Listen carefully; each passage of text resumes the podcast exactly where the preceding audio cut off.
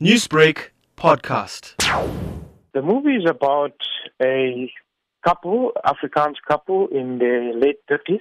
They want to have children. The husband goes to do tests and he finds out that he can't have children. He agrees with his wife for her to be artificially inseminated. After a few months, they find out that the sperm donor is black and she's going to have a black child. And the problem for the husband because he's quite conservative. The fact that he can't have children and the child be a reminder that it's someone else's child because of different skin color. It's originally scheduled for release on the 13th, but it could be a, a delay of a week or two.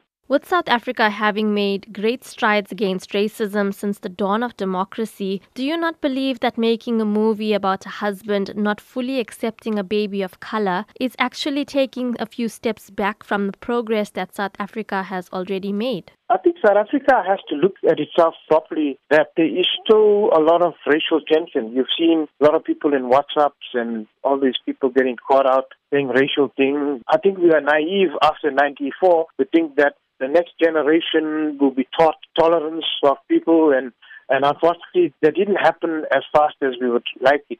I don't think it takes a step back. I think it's, it's an honest view. It's a social question.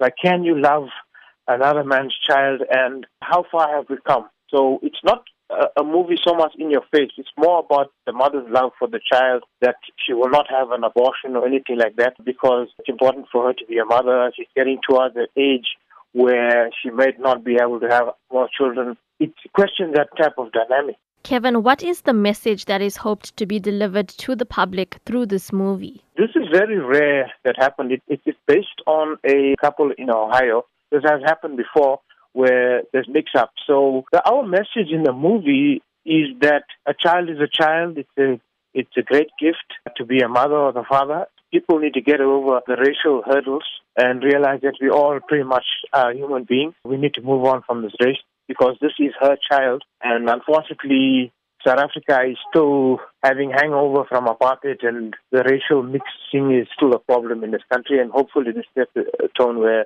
the mother shows that loving a child is important.